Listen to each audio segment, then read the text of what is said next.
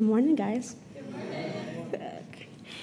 So, as I was preparing this message, God has been running me through it, I tell you. That's, I think that's what He does when He gives you any message, right? Yeah.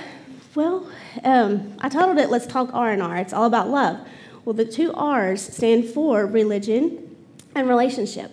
And both of those can actually be broken down again. Religion brings rules and regulations, right?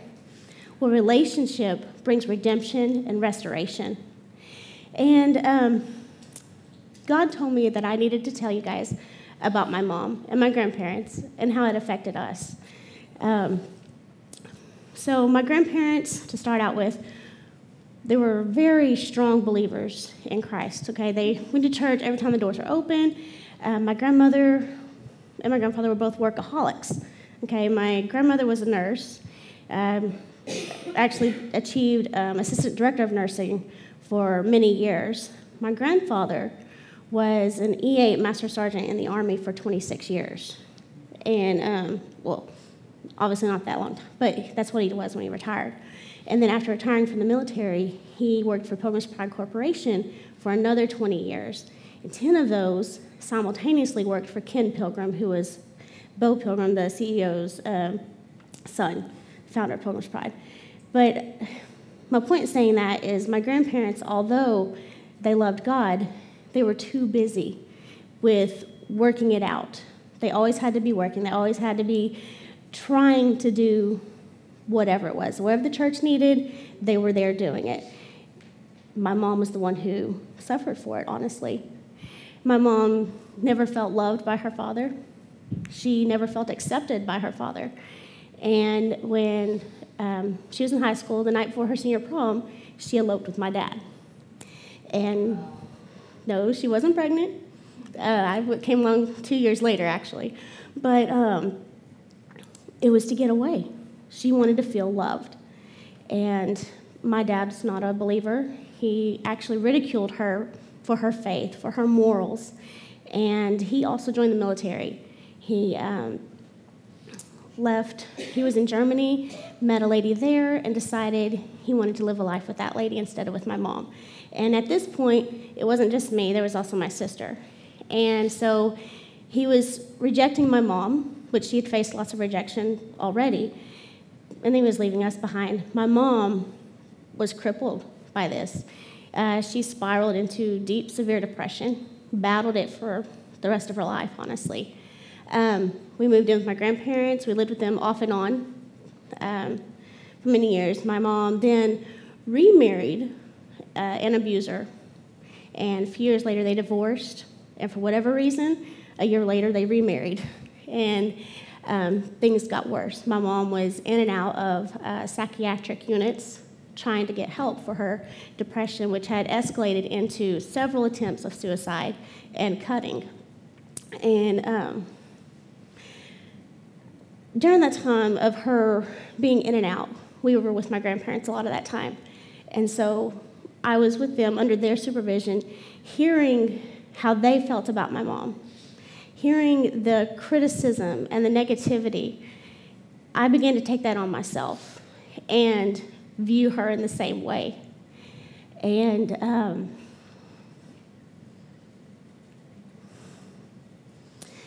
you know, God has a way of helping us to understand why we do the things we do. And um, it wasn't until after Tony and I had gotten married that my mom finally found somebody who loved her just the way she was, all the brokenness. And they were married for six months. And one morning I'm at work. My mom had called me the day before or the weekend before um, asking me to come visit her. She just really felt like she needed somebody to come see her. And I told her, I said, Mom, I've got to work. I have to go to work. I'm sorry. And um, two days later, my sister shows up at work with my grandmother, and my sister's like, She's gone. And I'm like, What? You know, she's like, Mom's gone. And it was at her memorial service that God revealed to me what it was all about. It was all about love, okay? all of her issues that she had, she was just seeking love. And she had found it there. She had found happiness and love. And God helped me in that moment to move past the criticism and the negativity and the judgment that religion and my grandparents had given me a mindset of and began to understand. I began to then realize it's not about the doing and you know having to be just perfect which is what i always thought we had to be. You had to be perfect right? But um, anyway god showed me this so that my heart would change so that he could develop in me a better relationship with him. Okay and this morning um, the key passage is Galatians 5 1 through 14. If you have your Bibles, you can turn there or you can uh, read along on the screen. And it's the title of this is the chapter is The Freedom of the Christian. Okay, so it says, For freedom, Christ set us free. Stand firm then, and don't submit again to a yoke of slavery. Take note. I, Paul, am telling you that if you get yourself circumcised, Christ will not benefit you at all. Again, I testify to every man who gets himself circumcised that he is obligated to do the entire law. You who are trying to be justified by the law are alienated from Christ. You have fallen from grace. For we eagerly await through the Spirit by faith the hope of righteousness. For in Christ Jesus, neither circumcision nor uncircumcision accomplishes anything. What matters is faith working through love. You were running well who prevented you from being persuaded regarding the truth? This persuasion does not come from the one who calls you. A little leaven leavens the whole batch of dough. I myself am persuaded in the Lord that you will not accept any other view. But whoever it is that is confusing you will pay the penalty. Now, brothers and sisters, if I still preach circumcision, why am I still persecuted? In that case, the offense of the cross has been abolished. I wish those who are disturbing you might also let themselves be mutilated. For you were called to be free, brothers and sisters, only don't use this freedom as an opportunity for the flesh, but serve one another through love. For the whole law is fulfilled in one statement love your neighbor as yourself. But if you bite and devour one another, watch out, or you will be consumed by one another. And so, this was part of what God was showing me in that um, remembrance of my mom and, and our life together was that I was biting her and it was beginning to bite me and consume me. But God loved me enough to say, No, I set you free already. And that's what He wants for all of us is to walk in that freedom. Okay, and so the first thing we need to think about is how religion brings death. Even uh, Paul was saying here that, you know, if, uh, you know, excuse me, that in choosing to circumcise yourself, Christ isn't going to benefit. Now, the circumcision was a cultural thing, but it can also be applied here. If we continue to try and cut off everything, it's just going to be bring death.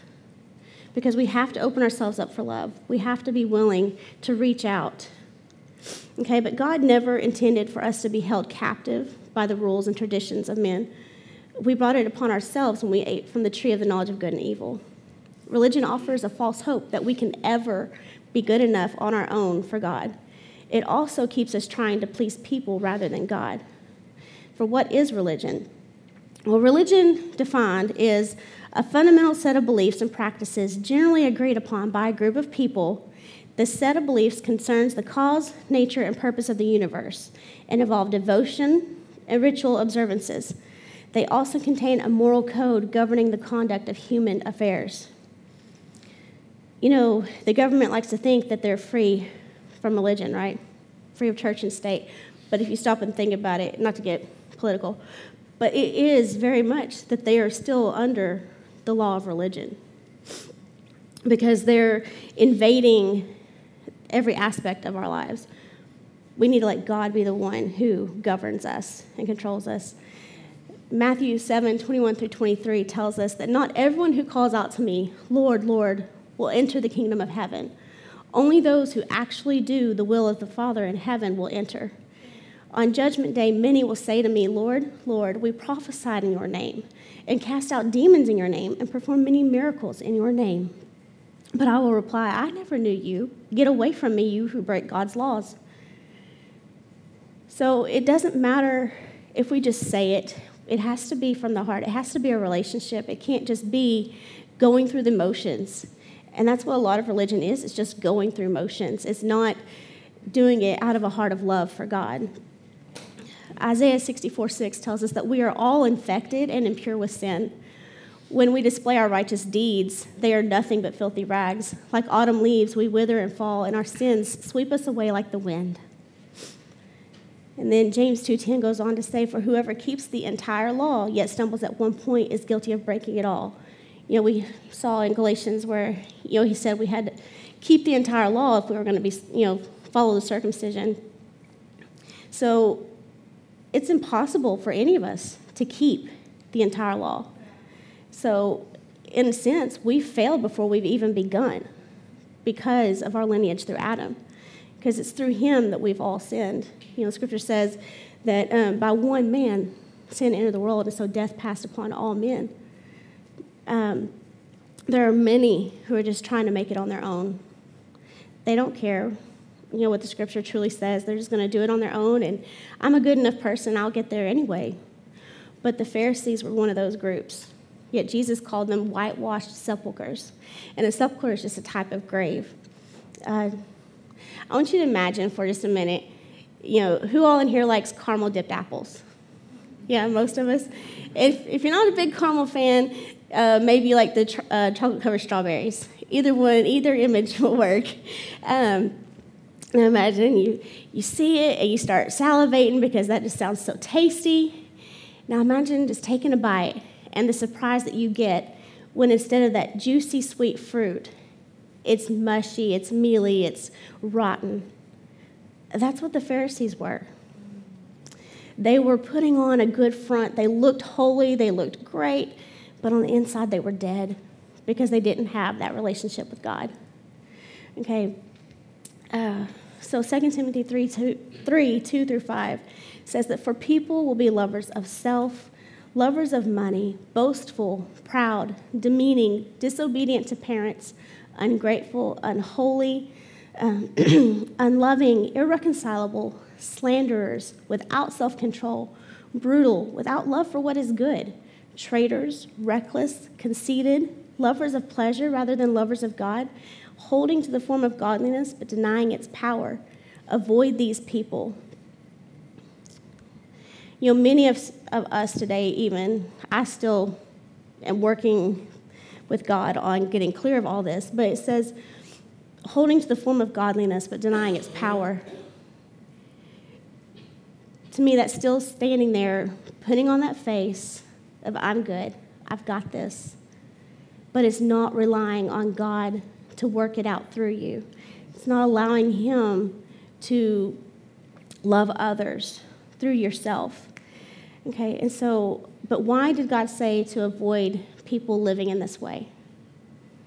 He said, because living this way will only cause those already engaging in relationship with Him to stumble and lose sight of their love for Him through gradual compromise. You know, it won't happen all at once. You, know, you may form friendships thinking, oh, well, I'll win them over and it'll all be good. But what tends to happen more often than not is you begin to drift their direction. And so, unless God has steadfastly called you, you are free and able to stand against the temptations. He's telling you, don't go in and be basically be close friends with them because you're going to end up doing the same things. Um, the second point is that religion is people pleasing. And those tie in together in the fact that, you know, a lot of times that gradual compromise is just in just trying to soothe someone over. You know, you're not intending to make a compromise yourself. You're just like, well, for right now, I'm just going to let that let that go, let them be.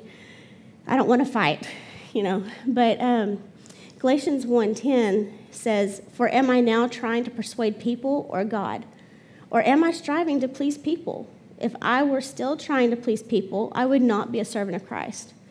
So we got to step back and realize it's not about uh, looking good for others. It's not about uh, how how many friends we can have on Facebook. It's not about uh, basically just letting everyone do their own thing.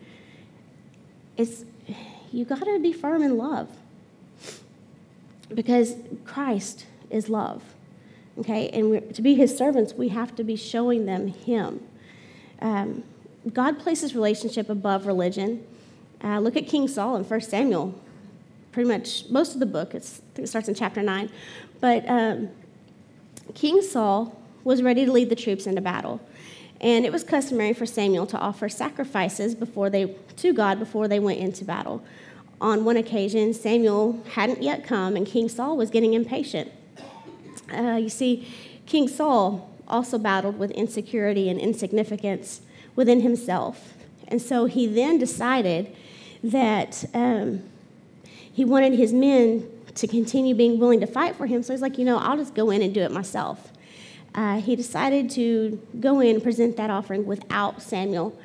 And uh, maybe, you know, he was thinking, since I'm the king, I can go ahead and do this. I can go ahead and step around what God has said, and I can uh, please my men by let's just get out there and go to battle. Um, but God was greatly displeased by this. In fact, he removed his spirit from King Saul, and he told Samuel to go and anoint another who we knew as David to be king. Uh, Samuel told King Saul that in God's eyes, obedience is better than sacrifice. And even though King Saul was guilty of people pleasing, even if that was only himself, let's stop and think. How many of us are guilty of people pleasing for whatever reason, whatever the motivation?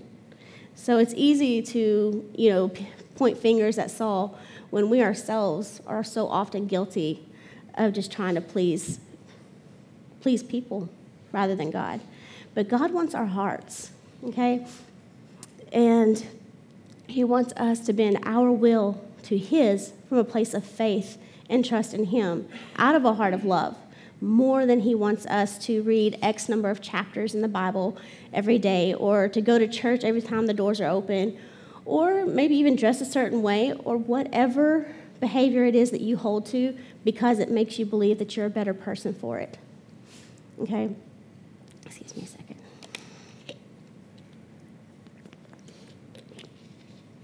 So, if God wants our hearts, then we also need to realize that relationship brings identity, it provides identity.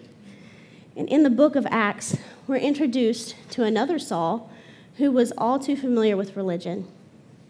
Saul was known as a Pharisee of Pharisees, and he passionately persecuted followers of Christ. One day, he was encountered by Jesus on his way to Damascus. Saul was blinded and his life was radically changed. In fact, history was changed forever because of his conversion. More than a year after his conversion, he became known as Paul. And with the same passion that Paul had in persecuting the believers, he himself began to follow Jesus' teachings and his example. And he called himself the chief among sinners, but God saw his value. In fact, he wrote more than uh, more of the New Testament than any other writer. So uh, we see that we cannot save ourselves. Okay, Scripture is clear on that. Ephesians 2 8 and 9 tells us that it's through, by grace, through faith, that we're saved, not of ourselves, so that none of us can boast within ourselves. Uh, when we make that decision to enter a relationship with God through accepting and believing in Jesus' death, burial, and resurrection to save us from our sins, then we receive a whole new identity John 15, 15 through 17 says, I no longer call you slaves because a master doesn't confide in his slaves. Now you are friends, since I have told you everything the Father has told me. You didn't choose me, I chose you. I appointed you to go and produce lasting fruit, so that the Father will give you whatever you ask using my name. And this is my command love each other. And so we see again how it boils down to loving, loving one another. And I love how that, you know, Jesus tells them, You're no longer a slave, you're my friend. And he he makes the point to also say, It wasn't your doing, you didn't choose me, I chose you. Okay, and so, um, you know, we all love Bill Johnson around here. And I've been reading a book of his. Um, about a daily invitation to friendship with God. And in it, he writes Our identity sets the tone for all we do and become. Christians who live out of who they really are cannot be crippled by the opinions of others. They don't work to fit into other people's expectations, but burn with the realization of who the Father says they are. Doing more for God is the method servants use to increase favor. A friend has a different focus entirely. They enjoy the favor they have and use it to spend time with their friend. And how do we build relationships? We spend time together, right? Asking questions, learning about one another. Well, at our conversion, God becomes our Father, and our nature changes from desiring to know Him and to please Him. I mean, desiring to know and to please Him, excuse me. And, you know, we do that by spending time. It's not so much that the behaviors change, but the focus changes. You know, we may still continue to read our Bible. That's, you know, that's what we should do, read. But it's not because we have to. It's not because we feel compelled to do it to meet certain expectations or standards. It's because we are desiring to know more of Him. We're desiring to spend time with Him. Okay? And so, um, you know, as I mentioned, God becomes our Father and our nature changes. Why? Because it's the very nature of God, for God is love. Okay, it's out of His love that He gave Jesus as our perfect sacrifice for our sins. And it's because of love that we're even able to have a relationship at all. Okay, so number four is that relationship is love. Uh, back in Galatians again, uh, verse four, five, chapter 5, verse 14, and then on to 22 and 23 says, For the whole law can be summed up in this one command love your neighbor as yourself. But the Holy Spirit produces this kind of fruit in our lives love, joy, peace, patience, kindness, goodness, faithfulness, gentleness, and self control. There is no law against these things. And at the first of that list, what was it? Love. Okay? So he places that first. And so, how can we know what love is or even how to love? Well, we can look at 1 John chapter 4, verse 7 through 5, chapter 5, verse 4. Okay, you can turn there if you want. But um, says, Dear friends, let us love one another, because love is from God, and everyone who loves has been born of God and knows God. The one who does not love does not know God, because God is love. God's love was revealed among us in this way God sent his one and only Son into the world so that we might live through him. Love consists in this not that we loved God, but that he loved us and sent his Son to be the atoning sacrifice for our sins. Dear friends, if God loved us in this way, we also must love one another. No one has ever seen God. If we love one another, God remains in us, and his love is made complete in us. This is how we know that we remain in him and he in us. He has given us of his Spirit. And we have seen and we testify that the Father has sent his Son as the world's Savior. Whoever confesses that Jesus is the Son of God, God remains in him and he in God. And we have come to know and to believe that the love of God he has for us. God is love, and the one who remains in love remains in God, and God remains in him. In this, love is made complete with us, so that we may have confidence in the day of judgment, because as he is, so also are we in this world. There is no fear in love. Instead, perfect love drives out fear because fear involves punishment. So the one who fears is not complete in love. We love because he first loved us. If anyone says, I love God, and yet hates his brother or sister, he is a liar.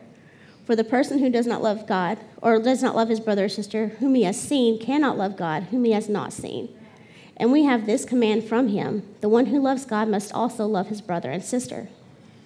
Everyone who believes that Jesus is the Christ has been born of God, and everyone who loves the Father also loves the one born of him.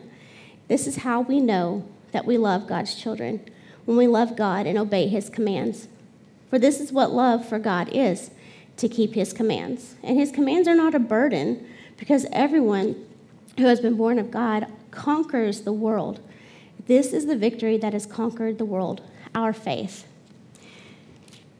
Now, God's good about giving us little tidbits that tie into, you know, when we're trying to teach something. And earlier this week, um, we were sitting at the table, and Brielle was asking some questions, and we were talking about uh, lying and truthfulness. And, and she said, We shouldn't lie because we don't want to get in trouble, right? And, and so it's like God immediately gave me this this verse here about it's not because of punishment. You know, it's not about punishment.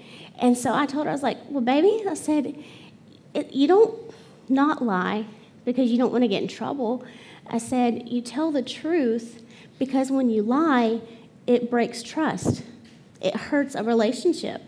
I said, you know, it's hard for someone to know if you're telling the truth or not the next time. She's only five, but y'all, she sat there and she goes, oh, okay. And that was it. And I was just like, thank you, Lord, for letting that go smoothly because I didn't know if I had talked over her head or not. But um, anyway, uh, you know, this passage, though, it clearly lays out that God is love and what love is and how we're to love others. And it can be hard to differentiate, excuse me, differentiate sometimes between doing out of compulsion to religion or doing it from a heart of love for God. So from time to time, you might just stop and ask yourself, or ask God rather, to search your heart. You know, ask Him, say, God, is there an area that you need to show me that I'm working out of religion rather than out of love? And shift that mindset. You know, because shift it from I have to to I want to because I love you.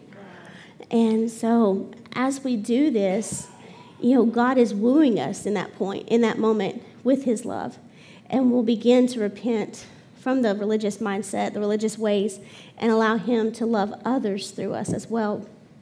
Uh, we'll also begin to do things, do godly things out of our love rather than from a place of trying to please or earn anything.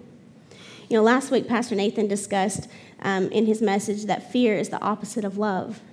And as we just read, love empowers us to conquer the world through faith. So love is everything, and without it, we are nothing. And so that you know brings me to 1 Corinthians 13, and I won't read the whole whole chapter, but just um, if you have your Bibles, you can follow along. Um, in verse, let me see here. In verse two, it says, I, "If I have the gift of prophecy." and understand all mysteries and knowledge, and if I have all faith so that I can move mountains, but do not have love, I am nothing. So without love, we're nothing. But then he goes on to describe what love is and what it does and how we know in part, but one day we're going to know in full as we're also known. But um, I'll start in verse 12 here. It says, For now we see only a reflection as in a mirror, but then face to face. Now I know in part, but then I'll know fully as I am fully known. Now these three remain faith, hope, and love but the greatest of these is love. So, once again, God is placing love in a position of superiority. And I think that's just because that is who He is. He is love. You know, he, I think He chose to place this chapter in between two chapters regarding spiritual gifts. And I think that's because love is at the core of everything. You know, if there is not love, none of the spiritual gifts will benefit us nothing, they'll be meaningless. Uh, without love, all of our efforts will be in vain. And I believe that love is the catalyst to change the world. Yeah. But it begins with ourselves. Yeah. You know, there's a spirit of religion that would love to keep us all in bondage, making us believe that we're good or that we have to earn God's favor. All the while, we carry on hurting one another by imposing jaded personal beliefs on those who do not hold the same. In fact, I've seen that played out within, like I mentioned, with my mom and my grandparents.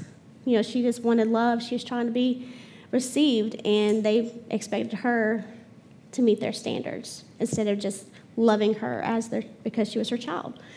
Um, so, you know, as I was saying, you know, the spirit of religion, it just makes us hurt one another. And Jesus came to set us free.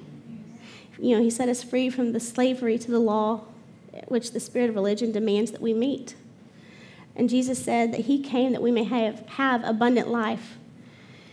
And so, you know, I'll ask, you know, maybe do you need to begin a relationship with Jesus in the first place? Or are you needing to be set free from the spirit of religion? You know, does it still hold you captive? What is the Holy Spirit saying to you in this? I just ask that everyone just get in the posture of prayer for a minute, you know. And I do want to pray with you all about being freed from the spirit of religion, but first, I'll ask is there anyone who doesn't have a relationship with Jesus right now? Okay. You know, maybe it's hard to lift a hand or to make notice of it, but so I'm just going to ask if everyone together would just repeat after me so that anyone who might want to receive Christ won't feel awkward about it.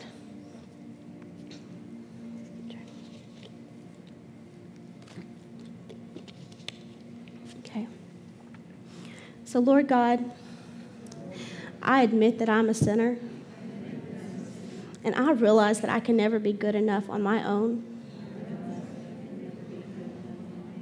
And that I need a Savior.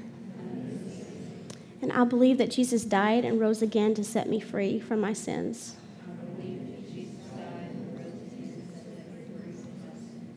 So I now choose to make Jesus Lord of my life. Thank you for loving me and welcoming me into your family. In Jesus' name we pray, amen. And that's all it takes, guys. 1 Peter 1 9 tells us that with the heart man believes unto righteousness, and with the mouth confession is made unto salvation. So that's all it is. It's not complicated. And so if anyone did in earnest pray this in their, you know, then in a moment when our altar team is here, they would love to encourage you and pray with you. Okay, so now um, why don't we uh, resume posture of prayer again, and I'm going to um, pray a prayer to be freed from the spirit of religion. Okay. So, in the name of Jesus, I bind the strong man of religion in my life. I confess that my family has walked in self righteousness and has judged others harshly. I repent for all judgments that I have made against other denominations in the body of Christ. I have judged them as being deceived and walking in darkness.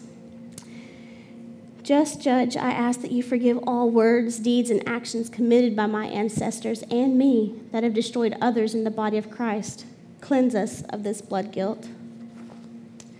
I acknowledge that there is only one who is righteous, Jesus Christ, and all my self righteous deeds are like filthy rags before the throne of God.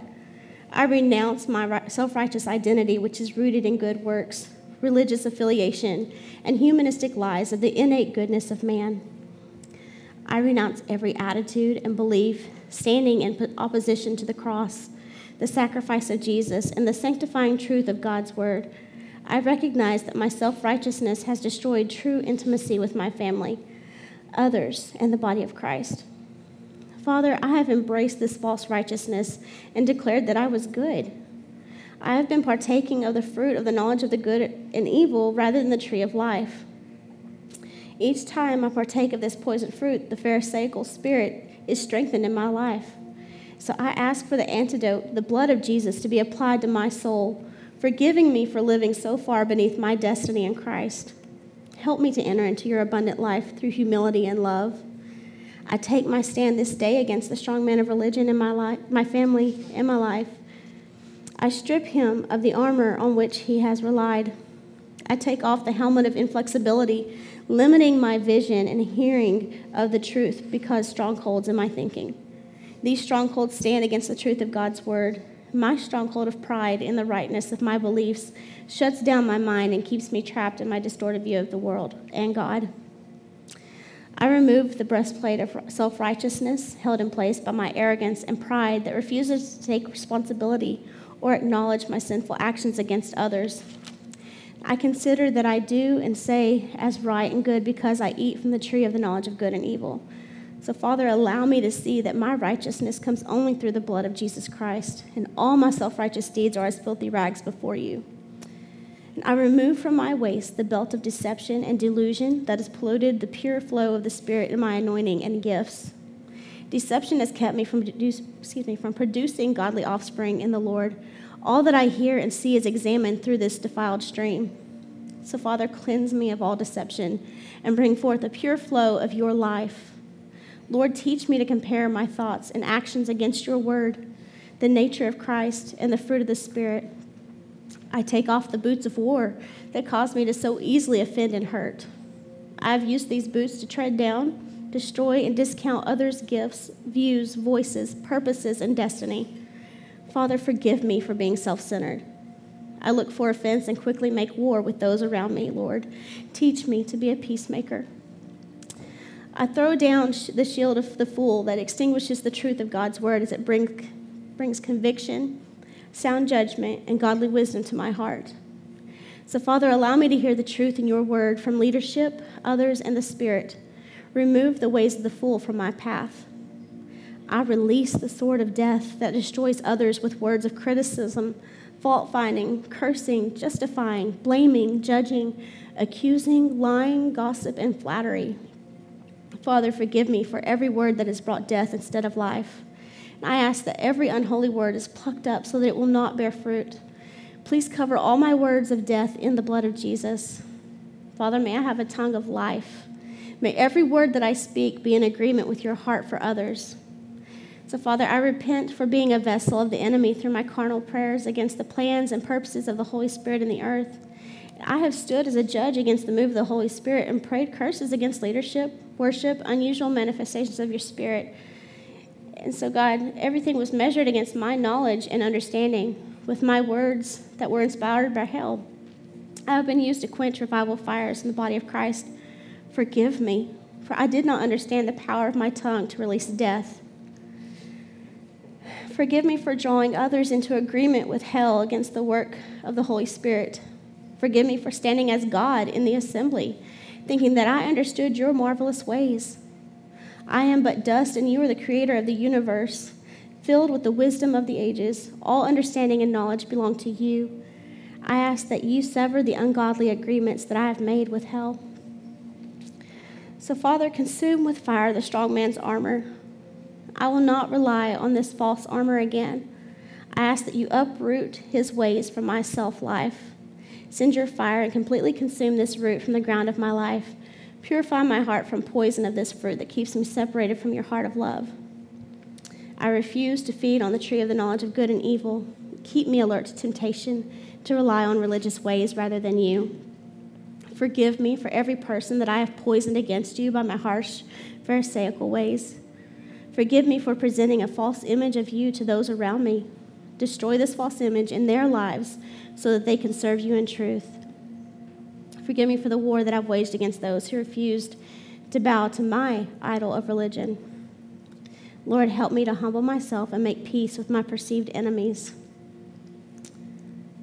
So, Lord, now I put on the full armor of God, beginning with the helmet of salvation, which renews my mind by the word of God Everything I hear and see, I judge against the word of God. I am in agreement with your word, your thoughts, and your purposes. I put on the breastplate of righteousness, which is the righteousness of Christ. I boldly come to your throne to receive mercy. You declare that I am holy, and so I am. The Lord is my righteousness. The righteousness of Jesus Christ shields my heart from all condemnation and guilt. I have the belt of truth around my loins. I declare that nothing is hidden in darkness or covered up in my life. I stand naked and unashamed before my Father in the truth of my redemption. My spirit is born from above of incorruptible seed, and my innermost being is the abiding place of the Lord. Streams of living water, pure and holy, flow from my inner self, bringing life to the weary land. My feet are shod with the preparation of the gospel of peace, and I walk in the spirit of peace as a minister of reconciliation. I place the covering shield of faith over my life which quenches all the flaming darts of the wicked one. Your faithfulness is my shield, and I trust in your ability to keep me from the evil one. I skillfully use the sword of the Spirit, the word of God. I will be effectual in my use of the word of God to release the angels who obey the voice of the word of the Lord. I will pray with my understanding and pray in the Spirit. I will be vigilant at all times in every season for the body of Christ and the nations of the world, with determination and endurance for the kingdom of God to be made manifest on earth. So, Lord, I rely upon your armor. With the complete armor of Almighty God, I am able to stand against the enemy. I dismantle the strong man of religion's house and proclaim that I am free of his control. Thank you, Lord, for freeing me from the dominion of this strong man. So, hallelujah, I'm able to walk in my position as a son and as a daughter of the Most High God, totally dependent upon the righteousness of Christ Jesus, His word, His truth, and mercy. So, guys, um, right now the worship team's going to sing again, and um, the altar team would come. Then anyone who would like to be prayed with will be here.